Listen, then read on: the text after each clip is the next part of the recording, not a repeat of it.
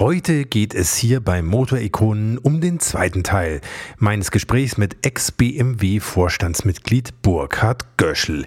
Im ersten Teil haben wir ja unter anderem ausführlich über den BMW Z3 und vor allem über den M-Roadster und das M-Coupé gesprochen, aber Professor Göschel war natürlich in seiner Karriere noch für viele andere unglaublich spannende Themen verantwortlich.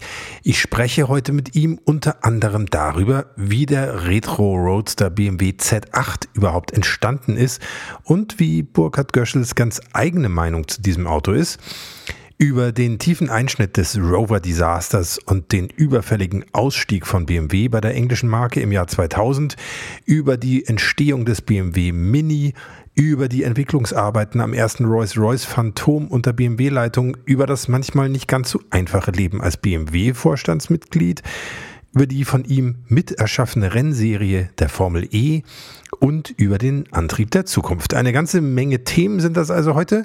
Super spannend und aus allererster Hand von einem Mann, der wie kaum ein zweiter die Produkte des BMW-Konzerns jahrzehntelang maßgeblich mitbestimmt und mitgeformt hat. Und damit moin moin und Servus. Herzlich willkommen bei Motorikonen und den 100 besten Autos aller Zeiten. Mein Name ist natürlich auch dieses Mal Hans Neubert.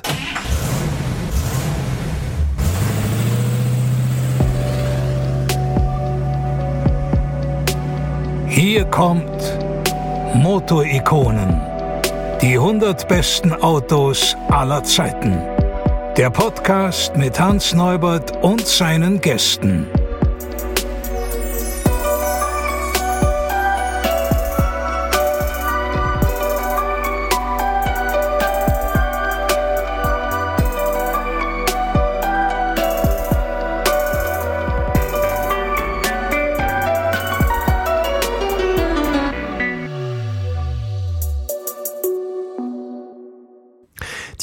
Freue mich sehr, dass ihr auch heute wieder mit dabei seid. Und wenn ihr es noch nicht getan haben solltet, dann abonniert Motorikonen doch jetzt einfach in eurem Player.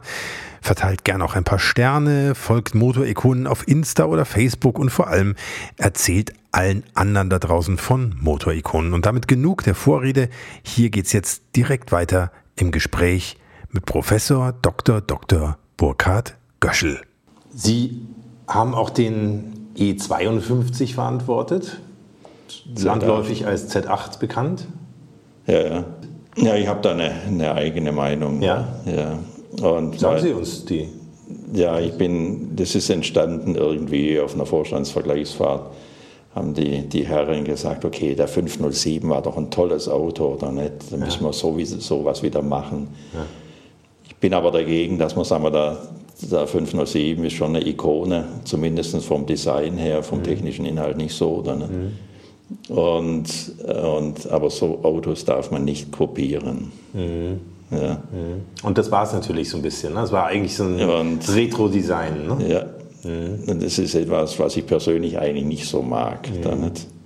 Weil ich gucke nach vorne und das, das andere hatte seine Zeit, war zu seiner Zeit erfolgreich, aber die Zukunft sieht anders aus. Mhm. Ja. Mhm. Und ja, dann habe ich das Projekt übernommen, habe aber völlig eigentlich umgemodelt alles. Neue, neues Konzept des Karosseriebaus, also Alu Space Frame. War das nicht ein ungeheurer Aufwand? Ein Space Frame, das war ja eine singuläre Lösung eigentlich in der Ja, BMW das geht eben ne? dann nur mit Space Frame, wo ich dann ja. eigentlich nur Aluminiumstangen habe, die ich fügen muss. Mhm. Und mit angehängten Karosserieteilen. Mhm. Die wurden aufgeschraubt, ne? Ja, ja. wie beim Z3 übrigens mhm. auch. Ja. Mhm. Und dann hatte er im, im ursprünglichen Konzept, das war, da waren die Herren sehr stolz darauf, dass ja, man muss so die, die A-Säule so steil machen wie beim 507. Mhm. Dann, ja, da haben wir dann einigermaßen hingekriegt. Ja, mit dem Motor ist egal, dann nehmen wir Serienmotor für das Auto oder nicht. Und da bin ich dann ausgebrochen und habe eigentlich für mich entschieden, nehmen den M-Motor oder nicht. Das war der Motor aus dem M5? Aus dem M5, ja. ja. Und 400 PS, 400 PS glaube ich. Ja, ne? ja. Und zu sagen, okay, also jetzt irgendwo hört es dann auf mit dem Fake und sagen, jetzt machen wir eine ordentliche Karosserie. Ich meine, der Basisentwurf kam ja vom Henrik Fisker, aber der Ian Cameron hat eigentlich das richtige Auto draus gemacht. Mhm. Der Ian war dann später bei Rolls-Royce. Mhm. Mhm. Und dann ist es dann doch ein ganz ordentliches Auto draus geworden, auch vom, vom Erscheinungsbild und sagen wir von der Technik auch. Also es passt jetzt Erscheinungsbild und Technik zusammen, mhm. was der 507 so nicht hatte. Dann nicht. Mhm. Ja. ja. Ist zwar jetzt teuer, weil es so wenig gab. Dann nicht. Der Designentwurf ist schon hervorragend, 5, da mache ich nicht deuteln dran, aber, aber der Z8, da stimmt das Äußere zum Inneren. Mhm. Ja. Mhm. Und wie haben die Vorstände denn reagiert, als quasi ihre Idee, die, die da so entstanden ist, äh, dann vor ihnen stand? Das war ja dann doch ein anderes Auto, als sie eigentlich geplant hatten, ne? Ja, am Schluss. Wenn sie gefahren sind und gemerkt haben, dass das ordentlich geht, waren sie dann ja. so zufrieden. Dann. Ja, ja. Aber eigentlich haben sich die Vorstände dann quasi so ein äh, Auto für ihr persönliches Privatvergnügen bauen lassen, eigentlich, ne? kann man schon so sagen, oder? Klingt so ein bisschen durch.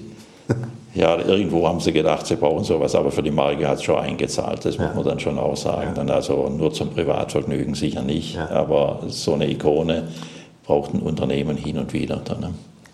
Das Auto war ja ziemlich hochpreisig, ich glaube 5700 Mal gebaut, aber eben mit einem Preis jenseits der 200.000 Mark. Ähm, hat sich das gerechnet jenseits der wenn man es als Marketing äh, solitär begreift, hat es sich natürlich wahrscheinlich gerechnet. Hat sich in Zahlen auch gerechnet? Oder ja, sagen wir, substanzieller, tief, substan substanzieller Reichtum ist nicht eingekehrt, aber man ist ordentlich über die Runden gekommen. Ja. Ja. ja tiefrot war es nicht. Ja. Nee, so ist es ganz, eigentlich ganz gut gegangen. Es war auch wirklich hochwertig, qualitativ hochwertig. Da nicht und enorm gut ausgestattet. Ne? Da war eigentlich alles drin, was man. Ja, da gab es fast keine Extras. Dann, ne? ja. Das andere, was sagen wir von der Struktur des Autos, das Auto hat eine enorme Crash-Performance. Also den bringst du nicht so schnell um. Mhm. Durch die, durch, durch die, Strang, Strangpressprofile? Oder genau. Mhm. Mhm. Man hat vorne doch eine ordentliche Länge für die Verformung. Also das Auto ist da schon gut. Mhm. Und sonst sagen wir fahrwerkseitig das modernste wie beim 5 oder nicht. Also da kann man nicht klagen. Dann. Das heißt, da haben Sie einfach auch sich im Konzernregal bedient? Ja, bei, bei, dem, bei der Fahrwerkseite ja und dann abgestimmt, aber die Grundsubstanz eines Fünfer ist ja schon nicht schlecht, das mhm. kann man schon sagen. Mhm. Und so war das Auto schon gut. Mhm. Das ist ja auch deswegen faszinierendes Auto, weil es eigentlich nie einen Durchhänger hatte in der, in der Preisentwicklung. Es ist eigentlich direkt vom Neuwagen in den Klassikerzustand übergegangen. Ne? Den gab es nie wirklich günstig. Jetzt kosten solche Autos durchweg über 200.000 Euro. Haben sie schon echt einen Klassiker geschaffen. Das Einzige, was wirklich teuer ist an dem Auto, sind die Heckleuchten, die Blinker. Die mhm. Blinker sind Neon. Mhm. Heute hat, macht man das ja mit LED. Dann nicht. Das mhm. gab es damals nicht, aber mhm. wir wollten ein, ein, ganz schmales Licht haben und da gab es nur die Neonröhre. Mhm. Und das als Ersatzteil hat einen satten Preis. Ja. Wo liegt der ungefähr? Ich weiß, das kostet ein paar tausend Euro, so ja. eine Neonröhre da dafür, weil es ja eigentlich händisch hergestellt wird. Mhm. Hat auch so eine ganz eigene Färbung. Ne? Ja, ja, ja. ja, ja. Und hat, hat auch das, das, das Blinken so nicht wie bei der Glühbirne, sondern zack. Da, ne? An, aus, ja. echtes An, aus, ohne Echt? Nachglühen. Ne? Ja. ja. Haben Sie selber einen? Nee, ich habe auch keinen. Mhm. Aber Sie haben ja auch ein ambivalentes Verhältnis zu dem Auto insofern. Ja, ein bisschen ambivalent, ja. Also ich habe das, was ich lieber mag, ist was anderes. Ne? Mhm. Ja. Mhm. Also ich mag lieber, sagen wir, die, eher die Rennmaschinen, wo alles nur perfekt funktional ist. Da nicht. Mhm. Es gab ja auch gar nicht mal so wenige ähm, Alpina-Versionen vom, ja, vom Z8. Wissen Sie, wie diese Kooperation zustande gekommen ist, dass man da so, äh, ja, bei, ja, auch das bei war die, Das war die Nachfrage nach dem Automatgetriebe. Mhm. Und äh, das Automatgetriebe verträgt ja nur bestimmte Maximaldrehzahlen und der M-Motor hat es damals nicht ermöglicht. Ne? Und da war immer ein Schalter angesagt. Und mit Automatgetriebe hätte man den normalen Serienmotor vernehmen müssen, was der Alpina gemacht hat, wer den dann aufgeladen hat. So. Mhm. Dann hat er diese Lücke geschlossen, dass die Automatikfreaks dann auch zu einem Auto kommen. Mhm. Mhm. Konnte man nicht dagegen sein. War auch in Ordnung. Ist auch gut geworden, muss man sagen. Ja. Und hätte sich wahrscheinlich im, im Entwicklungsaufwand für Sie nicht, nicht nee, bezahlt gemacht. Nee, ne? nee. Das war der Preis für, die, für den M-Motor, nicht der mhm. Wegfall des Automatgetriebes. Mhm. Mhm. Im Nachhinein gibt es irgendwas, was Sie an dem Auto anders gemacht hätten, so aus, aus, oder denken Sie so nicht, wenn Sie jetzt äh, zurückkommen? Nee, so wie jetzt ist es okay, auch mit dem Mittelinstrument und so weiter, ob man das so der Gag notwendig gewesen wäre. Mhm. Also ich konnte es nicht mehr ändern, ich hätte wieder nach auf die Fahrerseite geschoben, das Ding dann. Mhm. Und, Woher kam der Gag? Wer hat sich den das ausgedacht? War, das war eigentlich aus der Interviewentwicklung dann. Mhm. Ja. Chris Bengel und Ninic und wie sie alle heißen dann. Mhm. Ja. Auch das Lenkrad war extrem ungewöhnlich mit seinen freistehenden Speichen. Ne? Ja, ja. ja. sagen wir, wenn so bei so einem Auto kann man sich das leisten, dann nicht, dass man da ein bisschen aus dem Gewohnten hinausspringt. Dann macht es ungewöhnlich. Ja, aber es ist im Nachhinein natürlich schon ähm, ja, ein echtes Statement, das Auto. Ne? Im Jahr 2000 wurde das Rover-Engagement dann beendet. War das aus Ihrer Sicht der richtige Schritt oder hätte man da einen längeren Atem gebraucht oder wie sehen Sie das aus heutiger Sicht? Nee, also es war überfällig, mhm. weil Rover hat viel Geld gekostet und ich habe dann, das habe ich vielleicht schon mal, ich habe dann Schwierigkeiten gehabt beim X5, sagen wir, Investitionen freizumachen. Mhm. Weil, weil das Geld in England gebraucht wurde weil das verbrannt wurde. Und eigentlich die Cash-Reserven ein bisschen drüber aussahen. Was war denn das Hauptproblem dann da in England? Wo, wo, wo wurde das denn verbrannt? Es wurden Autos gebaut, ohne dass Kunden da waren. Ja. Ja. Wenn Sie auf die Flugplätzen, Zweiten Weltkrieg Flugplätze gegangen sind in dieser Gegend, oder sich mal ein Heli gemietet hätten, dann hätten sie gesehen, dass da viele Flugplätze mit vielen Autos stehen, da sind. Und also das war, das war nicht mehr zu finanzieren und mhm. es war sogar so, dass man dann eigentlich Land Rover verkauft hat. Dann nicht. Also, ja. Und einfach um, um letzten Endes wieder Geld in die Kasse zu bringen. Mhm. Und dann hat man den Range Rover gleich mitverkauft, den ich da entwickelt habe. Dann nicht. War die ganzen Entwicklungskosten dann auch gleich schon komplett, konnte man abschreiben, ne? Mhm. Ja. Und da gab es dann eine gemeinsame Fahrt mit dem Richard Perry Jones. Sind wir da so einen Tegernsee rausgefahren, haben dort Mittag gegessen. Das war der damalige? Damalige Ford-Entwicklungschef. Mhm. Und dann habe ich gesagt, Richard, kriegst einen Schlüssel. Der, der geht nicht nur fürs Auto, sondern der geht auch für die Fabrik. und dann hat er sich eingesteckt. Und der Range Rover war ja hinterher für Land Rover die Cash Cow. Ja. Ja. Ohne das hätte, hätte die Company nie überlebt. Mhm. Und wir haben ordentliches Geld für den Verkauf von Land Rover gekriegt. Und das, was mich dann ereilt hatte, dann hat mir das Unternehmen eigentlich den Auftrag, wir haben etwa 50 Prozent vom Portfolio verloren mit dem Verkauf von Rover Land Rover. Und dann habe ich den Auftrag gekriegt, das wieder aufzuholen. Aber ohne zusätzliches Personal, ohne zusätzliches Budget. Dann.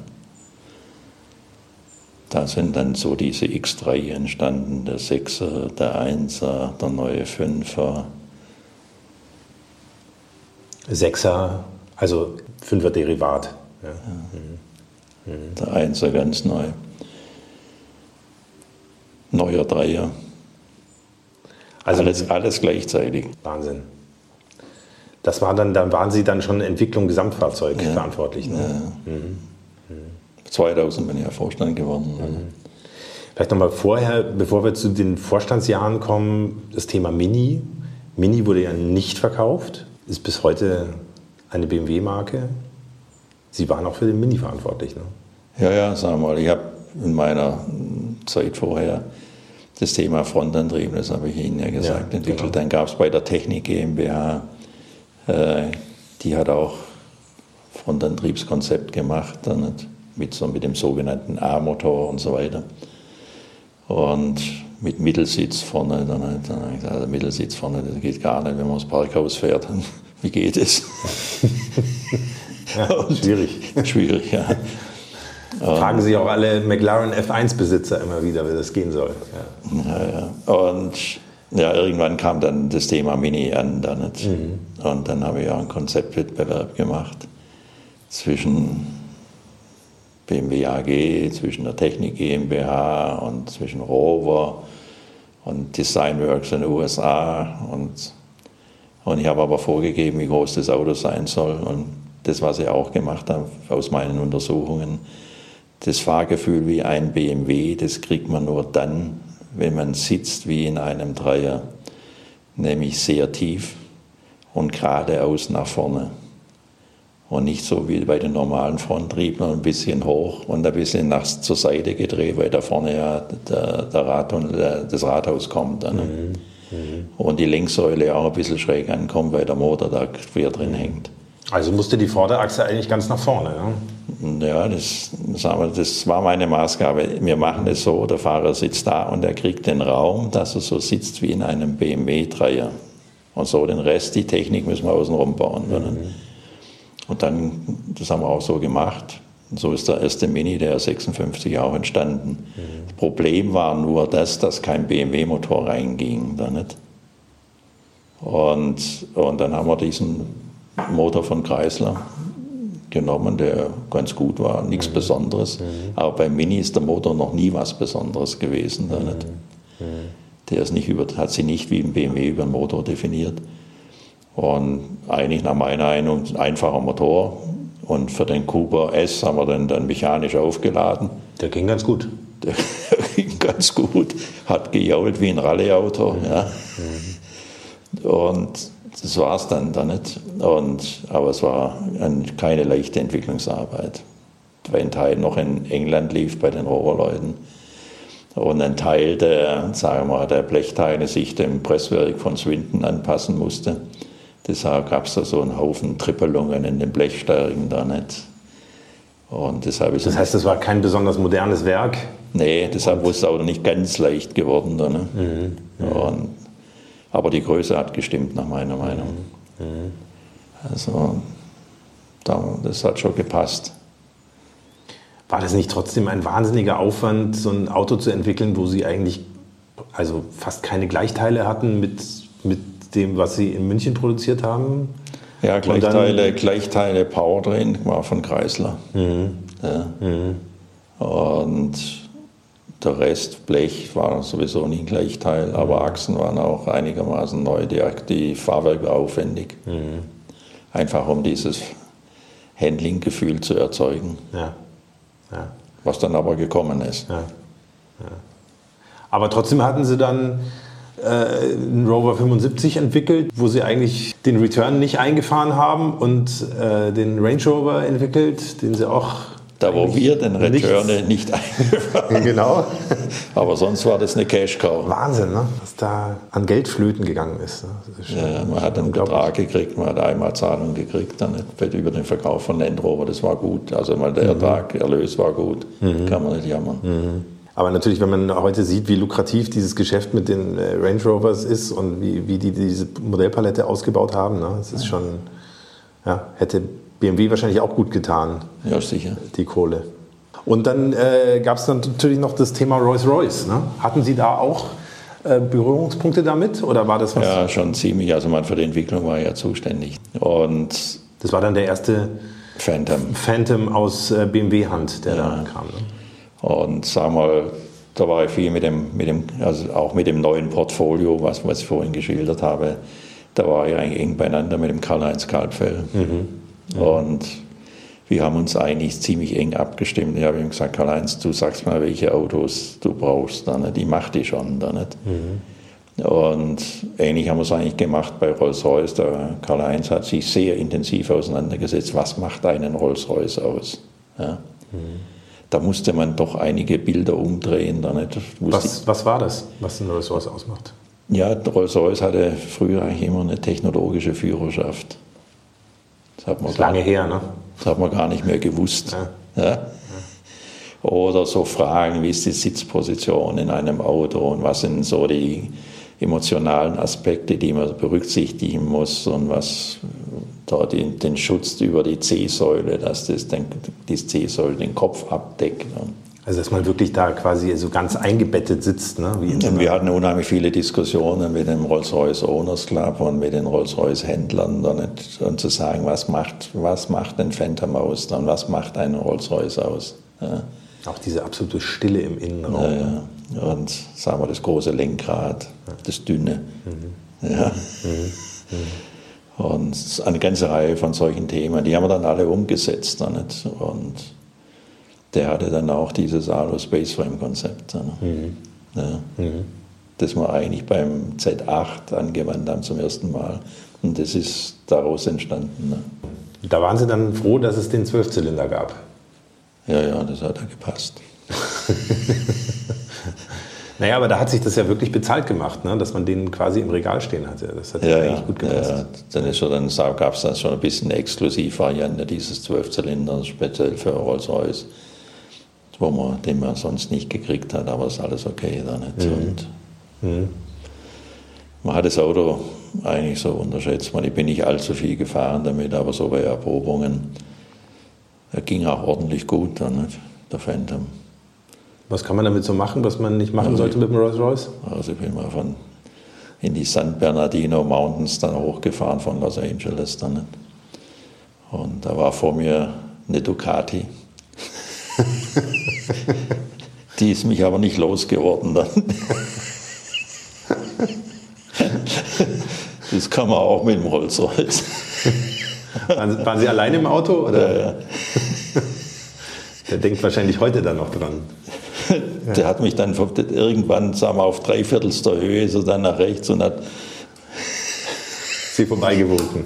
Genau. Ja, ja, nicht schlecht. Mhm. Das war noch ein Vorserienauto oder war das schon der fertige? Das war ziemlich fertig, ja. Mhm.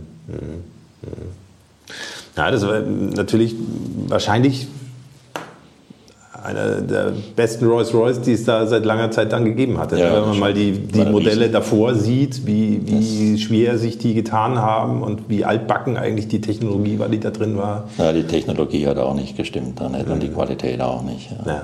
Ja. ja. Ja, es war mehr, mehr Mythos als äh, Substanz. Als Substanz ja. ja. Mhm. Wie ging es dann für Sie persönlich weiter? Sie wurden ab 2000 wurden Sie dann Vorstandsmitglied für Entwicklung und Einkauf. Mhm. Mächtiges ja. Ressort. Mächtiges Ressort. Und ganz schöner Spagat, ne? oder? Ja, ja, schon. Also sagen wir, das also von, von, von der Spannbreite gigantisch mhm. dann nicht. Aber im Zusammenhang schon interessant wenn ich Entwicklung und Einkauf in der frühen Phase der Projekte zusammenbringe, da werden die Kosten definiert. Mhm. Und da wird auch definiert, wie viel Inhouse ist und wie viel nicht Inhouse ist. Nicht. Mhm. Also die Bezugsart wird definiert. Und da vorne legt man eigentlich die Kostenbasis. Deshalb hat es gepasst. Hat das aber heißt, natürlich auch einen limitierenden Faktor, ne, wenn man das gleich so ja. früh festlegt. Ne, dann ja, ist man natürlich gar nicht mehr flexibel danach. Ne? aber sagen wir, man hat das, Grund, das Grundgerüst gebaut. Ne? Das Einzige, was, was sagen wir so unangenehm ist für den einen oder anderen, ist halt die Machtposition, die man hat. Mhm. Wie äußert sich das dann, dass das unangenehm ist für andere? die Menschen sind halt, wie sie sind. ja, erzählen Sie mal. Das ist bestimmt nicht, wie, wie, ändert sich das Leben, wenn man plötzlich Vorstand ist in so einem Unternehmen wie, wie BMW? Ja, kann ich das beschreiben? Ich weiß es nicht mehr. Ja. Nicht. Und äh, man muss aufpassen, dass man auf dem Boden bleibt, was mir allerdings nicht schwer fällt. Und Gerade als Einkaufsvorstand kriegt man wahrscheinlich jeden Tag Champagner vor Haus geliefert, oder? Oder ist es nicht so? Das ist nicht so. Das ist ein Gerücht. Ja? Schade. und, und das, was man, sagen wir sich bewahren muss, da wirklich die Bodenhaftung zu behalten. Da nicht. Und eigentlich zu verstehen, das, was wir machen, sind Autos. Da nicht. Und mhm. die Kunden sehen von uns fast nichts anderes als das Auto, das sie gekauft haben und mhm. womit sie umgehen da nicht, mhm. und dem Service. Also muss man sich mit dem Produkt beschäftigen. Das habe ich immer gemacht. Ich bin früh um sieben in die Werkstätten gegangen dann habe ich erfahren, wo die Dinge wirklich stehen, weil die Meister haben mir das schon gesagt. Also richtig in BMW-Werkstätten? Ja. Haben Sie sich vorher angemeldet oder sind Sie ja, einfach aufgetaucht? bin aufgetaucht. Die haben schon gewusst, dass ich komme. und, und genauso bei den, bei den ganzen, wir, ganzen Versuchsfahrten. Man, erstens macht mir Autofahren Spaß und ich glaube, ich bin nicht besonders langsam. Und mit den Versuchsfahren kann ich locker mithalten, dann nicht eher drüber. Und da kann, konnte man mir auch kein X für ein U vormachen. Haben sie alle gleich gemerkt, okay, bumm. Mhm. Mhm. Und Erfahrung mit Auto, Umgang mit dem Auto hatte ich genügend. So dass ich wusste, also man muss das Produkt immer wirklich im Griff, im Griff sehen, im Griff halten und immer genau am Boden bleiben, weil der Kunde erfährt nichts anderes, als was er da kriegt. Mhm. Mhm. Ja. Und es muss sich anfühlen wie das, was er eigentlich erwartet hat. Ist das nicht trotzdem wahnsinnig schwierig, dann immer noch so nah an, an der Entwicklung zu sein und an diesem Produkt zu sein, wenn man so eine weit umspannende Aufgabe hat wie für Entwicklung und Einkauf? Da sind Sie ja für alle Fahrzeuge verantwortlich und für alles, was eingekauft werden muss. Das ist ja. Das ist eine Frage der geistigen Kapazität. Ja. ja, es geht. Ja. Und wie viel Schlaf man braucht. Ja, das geht. Also man muss sich man muss sich halt das, das aufteilen können und sagen wir, differenzieren können, was ist wichtig, was ist nicht so wichtig, was ist mir jetzt wichtig und was muss ich jetzt schnell machen, was kann ich sagen, okay, gut, da kann ich, das kann ich noch eine Weile im Spagat laufen lassen, Spannung noch halten, dass sich es richtig klärt. Also das muss man für sich selber managen. Mhm. Aber es ist eine spannende, eine spannende Aufgabe. Aber es geht, dann kann ich nur sagen, es ist möglich. Mhm. Also wir haben bin ja da so quasi nach dem Rover-Thema bin ich ja Vorstand geworden dann, ne? und musste quasi wieder alles aufholen im ganzen Produktportfolio und allem. Und dann kam noch Efficient Dynamics dazwischen, also die ersten Anfänge der Effizienzsteigerung. Und in dem ganzen Schwung nach Rover haben wir so Gas gegeben, dass wir den Daimler überholt haben. Auch stückzahlmäßig, glaube ich, sogar in der Zeit. Ne? Wir sind an dem vorbeigeflogen. Ja. So schlecht war es nicht. Ja. Sagen Sie jetzt so locker, aber das war natürlich schon dann echt. Äh Formel 1 war dann auch noch an mir gegangen. Mhm. Dann war ich Sprecher der Hersteller in der Formel 1. Wie haben Sie die Zeit so erlebt in der Formel das 1? War eine, das war eine spannende, ja. ja weil eigentlich die, die Hersteller auf dem Weg waren, sagen wir, die Formel 1 zu erwerben. Hätte gehen können, dann leider gab es dann einen, sagen wir so, Bestechungsfall, weil der Hauptaktionär war die Bayerische Landesbank. Die Geschichte kennen Sie ja. Mhm. Das war der Grund, weswegen es nicht ging. Mhm. Es ist, wie es ist. Ja. Formel 1 ist nicht das Wichtigste. Schauen Sie denn so Formel 1? Ist das was, was Sie so verfolgen jetzt heutzutage noch? Oder ja, sagen mich interessiert schon noch, weil ich sage mal, ich habe dann in der Folge das Konzept für den jetzigen Powertrain, also mit MGUH und MGUK mhm. und dem 1,6 Liter. Das stammt von mir, die Konzeptionierung mit, zusammen mit äh, Ricardo. Und das habe ich dann mit dem Max Mosley habe ich das beschlossen, dann nicht als Meinung auch der Hersteller. Und die jetzigen Ideen, die kommen da mit äh, E-Fuel und Elektrifizierung, das stammt auch noch von mir da nicht. Also die Vereinfachung sozusagen. Ne? Ja, ja, ja, und der Umstieg auf E-Fuel, was innerhalb der vier kein leichter Prozess war. Mhm. Das muss ich ehrlich sagen, das war nicht einfach. Und es wird die MGUH ja auch nicht mehr geben. Es wird nee, nur MGUK geben, ja. geben ne? ja. also und dann 50-50 sozusagen Verteilung. Bloß hätte ich eigentlich das für richtig gehalten, wenn man über die Vorderachse rekuperiert, wie man die 500 PS elektrisch herbringen will. Mhm. Nur über die Hinterachse. Mhm. Könnte eng werden. Mhm. Wir werden es ja sehen, wie es wie Ja, nee, das ist das Alternative, dass man mit dem, mit dem Motor die Batterie lädt. Mhm. Das ist aber nicht so prickelnd. Jetzt haben wir einen schönen Ausflug gemacht zur Formel 1. Kommen wir nochmal zurück zum, zum Thema ähm, Leben als Vorstand. Nehmen Sie uns mal gedanklich mit in so eine Vorstandssitzung bei BMW. Ist das, ich meine, das ist ja quasi ein geschlossener Zirkel, da kommt man ja so nicht rein. Das ist immer das Glück, dass hier ein, ein ehemaliger Vorstand sitzt. Wie, wie ist das denn da drin? Ist das ein sachlich konstruktives Miteinander oder ist das eher eine bisschen Testosteron geschwängerte Atmosphäre, wo es auch mal laut wird? Wie, wie muss man sich so eine, so eine Vorstandssitzung vorstellen? Nicht, das ist alles nicht so dramatisch. okay. Sagen wir, das was, das, was immer in der Luft hängt, da nicht als Vorstand, sagen wir, das wird immer als Team dargestellt. Mhm. Wird da sorgfältig beschrieben, dann im Prinzip ist man kein Team. Da nicht. Schon Einzelplayer. Man ist schon Einzelplayer, weil man praktisch ein, ein richtig dickes Interessenportfolio vertreten muss. Mhm. Also das mhm. kann nicht mit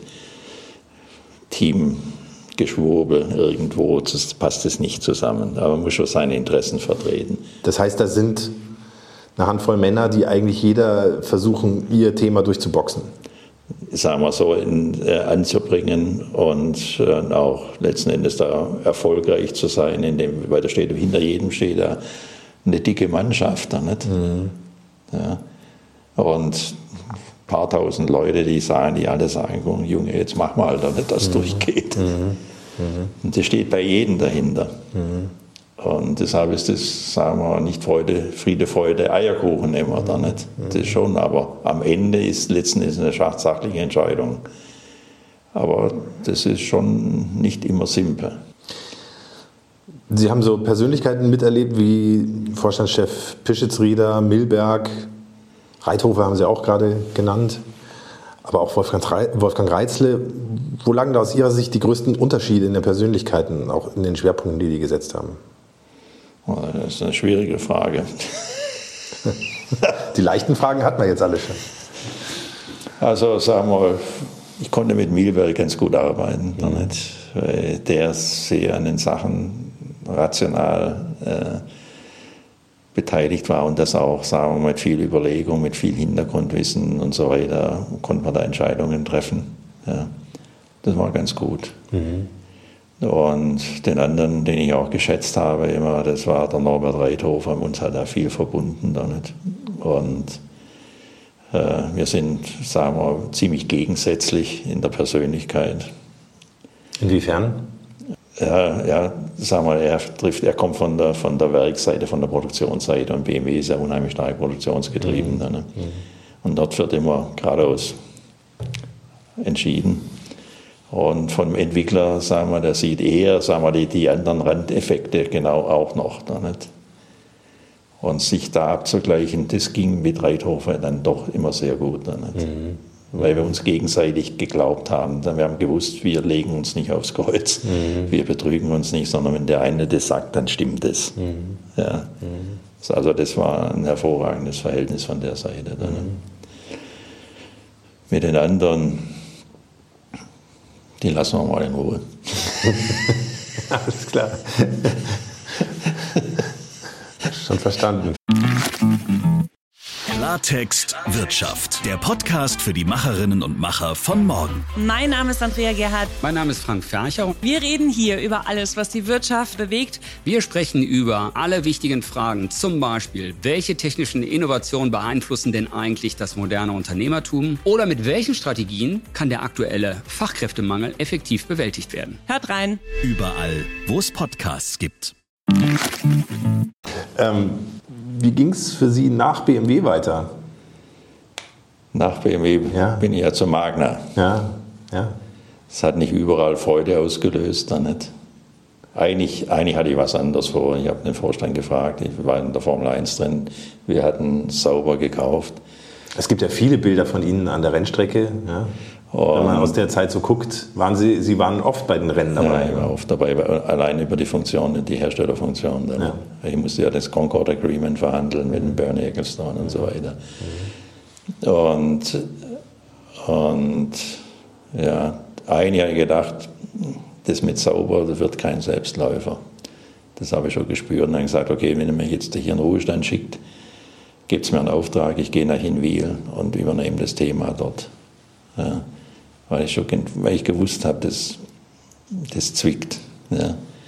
Da konnten sie sich dann doch nicht durchringen. Dann habe ich gesagt, okay, aufhören tue ich nicht. Aufs Sofa setze ich mich auch nicht. Ich habe ein Angebot von Magna, wäre ich CDO bei Magna. Dann. Mhm. Und hat nicht allen gefallen, dann nicht, dass so ein BMW-Vorstand auch weiterhin Geld verdient. Dann. Und nicht gefallen bei, bei Magna oder nicht gefallen bei. Äh es hat bei BMW nicht überall ja, Gefallen ausgelöst. Ja, ja. Naja, und, und Magna war ja auch ein, ein, Zulieferer von BMW, oder? Ich meine, ja, das war schon ein Zulieferer von BMW. Aber Sie wussten, hab, Sie haben natürlich wahnsinnig viel Wissen auch mitgenommen, ne? Ja, aber dass man da Wissen zu anderen Herstellern geht, das, kann man, das mhm. ist nicht der Fall. Mhm. Weil, sagen wir, die kommen von einer ganz anderen Basis an. Mhm. Ja. Mhm. Also da müssen schon getrennt denken.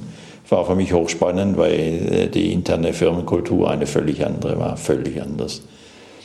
Und ein amerikanisches Unternehmen mit österreichischem Touch. Beschreiben Sie es mal, wie, wie, wie anders ist das? Ja, sagen wir allein von der Steuerung, da mit den Quarterly Meetings, also Vierteljahresmeetings, kurzfristige Steuerung, stark dezentralisiert, Business Units, die ergebnisverantwortlich sind. Und als Business Unit Leiter äh, hängt ihr jährliches Gehalt vom Ergebnis ab. Mhm.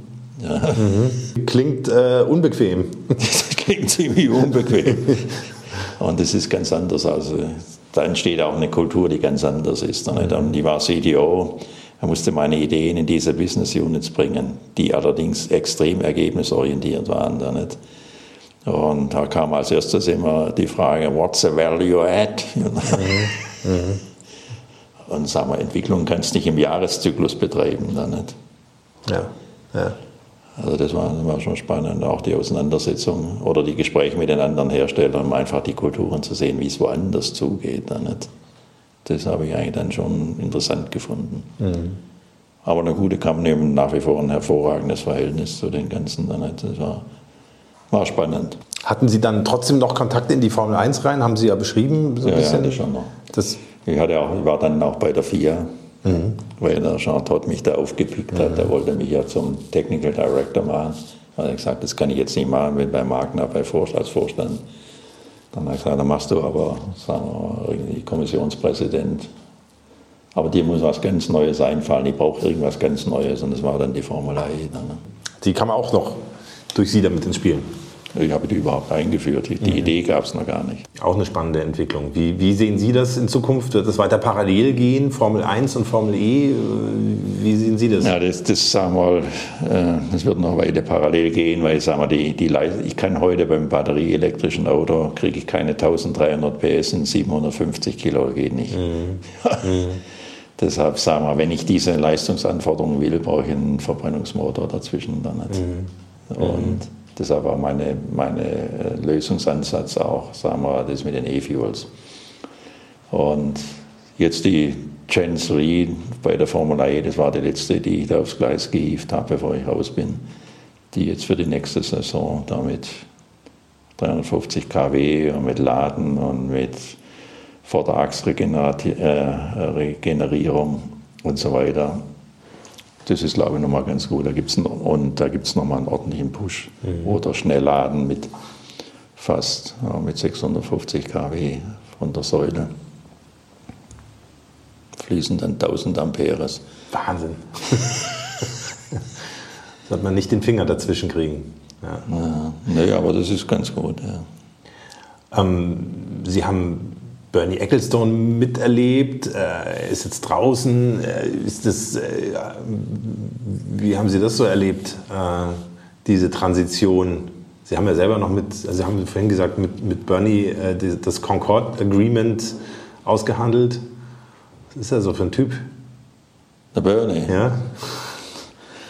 ja eigentlich ein ganz guter Typ. Geldgeschäfte sind schwierig. Weil da muss man muss man auch immer gucken, ob alle Hosentaschen zu sind. er ist unheimlich trickreich. Also in Geldgeschäften muss man, äh, da ist es sicher nicht einfach mit ihm. Mhm. Da nicht. Aber er hat immerhin die Formel 1 zu dem gemacht, was er ist. Und das darf man überhaupt nicht vergessen. Und sagen wir, sein genialer Partner war immer der Max Mosley. Mhm. Ne? Mhm. Die beiden, Sie sind immer nach außen aufgetreten, als würden sie sich nicht vertragen, was ja überhaupt nicht der Fall war. Sondern die haben sich schon abgestimmt. Alles Show. Ja. Und oh mein, der, der Bernie hat da den einen oder anderen Scherz mitgemacht. Nicht? Zum Beispiel? Ja, haben wir eben einmal bei Monte Carlo oder nicht. Da kam er an, dann habe ich ihm gesagt, du Bernie, der muss man deinen komischen Maybach da wegstellen. Den haben wir dann auch weggefahren, Phantom vor sein Mobile Home gestellt und dann haben wir gesagt, du Bernie, morgen deine traditionelle Runde am Sonntagmorgen zur Rennstrecke, da fährt er immer eine Runde auf der Rennstrecke und dann äh, in, zu, dem, zu den Boxen. Die fährst dann auch mit dem Phantom, hat er alles gemacht dann jetzt. Und die, den Phantom, den Maybach haben wir versteckt, dass die Mercedes-Leute ihn nicht finden konnten. die war nicht so amused. so, dann musste er den Rolls-Royce nehmen. Hat er gerne gemacht. Mhm. Jetzt haben wir viel gesprochen über die Zukunft des Motorsports. Wenn man so auch an die Straße denkt, was sind aus Ihrer Sicht die großen Themen und Herausforderungen im Automobilbereich in den nächsten Jahren? Wo sehen Sie das meiste Potenzial? Nette Frage. Und man alles redet von Elektrifizierung. Die Elektrifizierung in welcher Form auch immer, die ist, immer ist unaufhaltsam. Ja? Weil es eine, eine Möglichkeit darstellt, sagen wir, CO2 zu reduzieren. Das ist ja anscheinend angeblich vielleicht auch doch zuständig ist für das Global Warming. Ja. Und, aber ich bin auch dafür, sagen wir, den Verbrauch an äh, fossiler Energie dramatisch zu reduzieren. Dann muss man irgendwann mal aufhören. Ne? mhm. Mhm. Wie das geht, weiß nicht, ob es so schnell gehen muss, wie sich mancher vorstellt, kann ich mir nicht vorstellen. Dann, ne? mhm. Und so, jetzt machen wir batteriebetriebene Elektroautos. Dann, das ist für mich die Frage nicht richtig völlig beantwortet, weil wir eigentlich immer nur die nachhaltige Energie benutzen dürfen, wenn wir so einen Schritt machen. Das ist jetzt momentan nicht der Fall. Da nicht? Und dann kann ich mich fragen, okay, ist das jetzt richtig oder müssen wir, und das wäre eigentlich der richtige Weg, wir müssten in, dieser, in den Situationen, bei der Komplexität, kann ich nicht einkanalig fahren, sondern ich muss technologisch offen bleiben, um letztens zu sagen, ich, ich weiß nicht alles. Mhm. Ja. Aber wenn ich jetzt mich beschränke auf eine, auf eine einzige Lösung und versuche, da durchzufahren, dann werde ich scheitern, mhm. ja, weil ich die Komplexität nicht abbilden kann. Das ist ein Fehler, den wir machen. Da nicht. Ich bin nicht gegen das Elektro oder ganz und gar nicht. Da nicht. Und Formula E ist ja so ein Signal. Aber die Fragen, wie man, das, wie man die Rohstoffe herbringt, wo, wo man die Energie herbringen, da nicht dafür, die ist ungeklärt. Genauso, man, ich habe viel Erfahrung mit Wasserstoff. Dann, ich habe Wasserstoff siebenmal in meinem Leben aufs Gleis gebracht. Und Wasserstoff lässt sich nur ganz schwer speichern. Wasserstoff lässt sich nur ganz schwer transportieren. Da nicht? Und das Einzige, wie man ihn über größere Entfernungen bringt, ist dem, indem man ihn mit Stickstoff oder CO2 verbindet. Dann habe ich einmal Ammoniak und zum anderen Methanol. Da nicht? Und dann bin ich auch schon bei den E-Fuels gelandet. Mhm. Ja, allerdings sind wir dann wieder gegen E-Fuels, weil manche Menschen behaupten, das sei jetzt energetisch zu aufwendig ja, wenn ich das jetzt da mache irgendwo in Saudi-Arabien oder, oder in Katar oder wie diese netten Länder alle heißen, dann, nicht? dann habe ich Sonne, die kann ich auch einfach vergehen lassen, wieder untergehen lassen. Dann ist die Energie auch weg. Aber ich kann ja auch was daraus machen, zum Beispiel, auch wenn der Wirkungsgrad schlecht ist. Also die Diskussionen sind kaum noch nachvollziehbar. Mhm. Ja. Aber ich, ich kann den Strom, ich kann den Wasserstoff schlecht transportieren. Und ich kann ihn auch als Strom nicht transportieren über die Strecke. Alles nicht so einfach. Nein, deshalb muss man offen bleiben. Ja, ja. Ich sage, ich muss mir Lösungswege suchen, aber ich weiß noch nicht alle Randbedingungen. Und solange ich das nicht alles weiß, muss ich technologisch offen bleiben, sonst entstehen Fehler. Und ich bin gezwungen, eigentlich die ganze, den ganzen Lifecycle zu betrachten. Wenn ich CO2 betrachte, CO2 ist ein globales Thema. Und da muss ich die ganzen Entstehungsprozesse und, und, und, Abbauprozesse alle mitnehmen in der Bewertung, sonst mache ich einen Riesenfehler. Das machen wir auch nie. Wir messen CO2 beim Auto am Auspuff. Ja, nett. Die Aussage ist nichts wert. Ja. Ist nichts wert. Das sehen wir ja, jetzt kriegen wir den Strom dann in Zukunft noch mit noch mehr Kohle geliefert, oder nicht? aber am Auspuff kommt nichts. Ist ja uns ja egal, oder? Also wäre Ihr Credo offen bleiben, nicht Und auf es, ich kann eine einzelne Technologie setzen. Ich kann die Komplexität nicht mit singulären Lösungen behandeln. Grundprinzip, das geht nicht. Die stoßt irgendwo an. Und jetzt stößt man schon an da nicht. Aber wenn man das Ganze dann noch mit politischen Hintergedanken verbrämt, dann wird es ganz wild. Was wäre denn Ihr, ideales Antriebsszenario? Gibt es sowas, wo Sie sagen? Nö, ich würde es offen halten. Jetzt sagen wir die Hybride. Da kann man vielleicht der Automobilindustrie vorwerfen, dass sie eigentlich den Plug-in-Hybrid da versemmelt hat. Ja, weil es kein schlechtes Konzept ist. Mhm. In welcher Ausprägung auch immer, Hybrid oder sei dahingestellt. Aber, aber sagen wir, das Elektroauto wird es auch geben, soweit es Sinn macht und das treiben lassen, da nicht so sagen, okay, jetzt entwickelt sich ein Szenario, wo man sagen, okay, wir kommen jetzt irgendwo in ein Zielfeld hinein, wo man sagt, okay, der Schwerpunkt geht jetzt dahin, aber da sind wir noch gar nicht. Sie sehen ja die Rohstoffpreise, wie die nach oben abziehen, da nicht, wo wir wieder in eine politische Abhängigkeit geraten, was wir gerade nicht wollten. Also die Batterietechnologie ist nicht reif. Sehen Sie da noch viel Entwicklungspotenzial? Da ist sicher noch Potenzial drin. Mhm. Da, ne? mhm. Ob Solid State, ob das kommt, sagen viele, das kommt, aber gibt es noch ziemlich viele Probleme. Wenn, dann kommt es relativ spät. Ich selber bin am anderen Thema dran mit Lithium-Schwefel-Batterien, um sagen wir mal, diese, diese großen Verbraucher an Rohstoffen zu vermeiden und die Energiedichte zu erhöhen. Hat man bisher nicht gekonnt, jetzt glauben wir, dass wir es können. Und, aber das sind alles Themen, die sich entwickeln und ich, ich kann nicht von vornherein alles festschrauben wollen, was jetzt gerade so läuft, entwickelt und es entsteht da was, es entsteht da was. Ich kann E-Fuels erzeugen, da nicht ein Plug-in-Hybrid oder wie auch immer. Man muss offen bleiben in den mhm. Themen. Die Zeit ist noch nicht reif festzuzogen. Dann würde ich an dieser Stelle einfach mal sagen, herzlichen Dank, Professor Dr. Burkhard Göschel. Danke Ihnen für die Zeit und für das wirklich sehr spannende Gespräch. Vielen, vielen Dank. Ihnen auch vielen Dank. Dankeschön. Danke das war's für heute mit Motorikonen und den 100 besten Autos aller Zeiten. Ja, ich glaube, ich habe da echt nicht zu viel versprochen. Wirklich unglaublich, was Burkhard Göschel in seinem Leben alles entwickelt, bewegt, und verantwortet hat. Und natürlich geht deshalb auch mein ganz herzlicher Dank an Herrn Professor Göschel für seine Zeit, für das faszinierende Gespräch und die tiefen Einblicke in sein Lebenswerk. Bedanken muss ich mich außerdem beim großartigen Raimund Kupferschmidt, der dafür gesorgt hat, dass dieses Gespräch überhaupt zustande gekommen ist bei Miguel Messner, der Professor Göschel und mir ganz unkompliziert und kurzfristig einen Meetingraum in seinem Equality House in Tutzing zur Verfügung gestellt hat. Und natürlich an euch alle da draußen fürs Zuhören, Kommentare und Anregungen schicken und fürs Dranbleiben. Folge für Folge. Apropos Folge. Die nächste Folge von Motor Ikonen, die wird auch wieder etwas ganz Besonderes. Die solltet ihr auf keinen Fall verpassen. Und ich freue mich auf jeden Fall sehr, wenn wir uns dann wieder hören. Bis dahin alles Gute, fahrt nicht zu schnell. Euer Hans Neubert.